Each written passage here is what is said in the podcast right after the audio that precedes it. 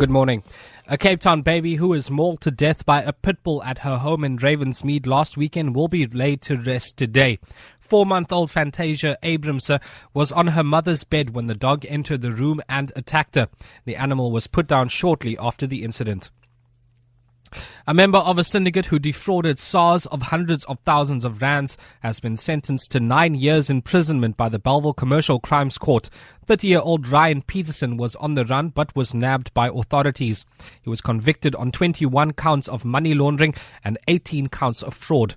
NPA spokesperson Eric Ntabazalila says Peterson's co-accused have already has already been sentenced. One of the syndicate members was a SARS employee.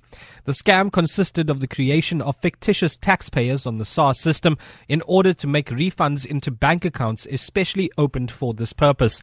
The fraud totaled 260,000 rand. The NPA has welcomed the sentence.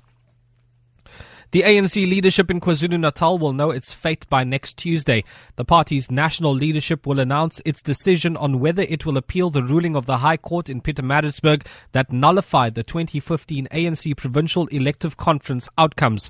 Secretary General Gwede Mantashe says the National Elective Committee wants to resolve the matter urgently and is seeking advice from senior legal counsel. The province's body has until Wednesday to lodge its leave to appeal application. Mantashe addressed the media last night in Irene outside Pretoria, where the NEC is holding a special meeting. The reason that we stay two to three days is because there's a weekend and a holiday on Monday.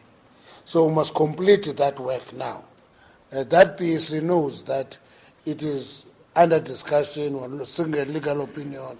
So it's not a question of declaring it dead or alive, but want to check with the senior counsel whether the interpretation of that clause is correct. If we are appealing that decision, the status of the of the PEC may change. And lastly, thousands of Brazilians have been protesting against a judge's ruling that psychologists can administer so-called cures for homosexuality. The BBC's Candace Piet reports. Most of the protesters who came out to march the streets were defending gay rights.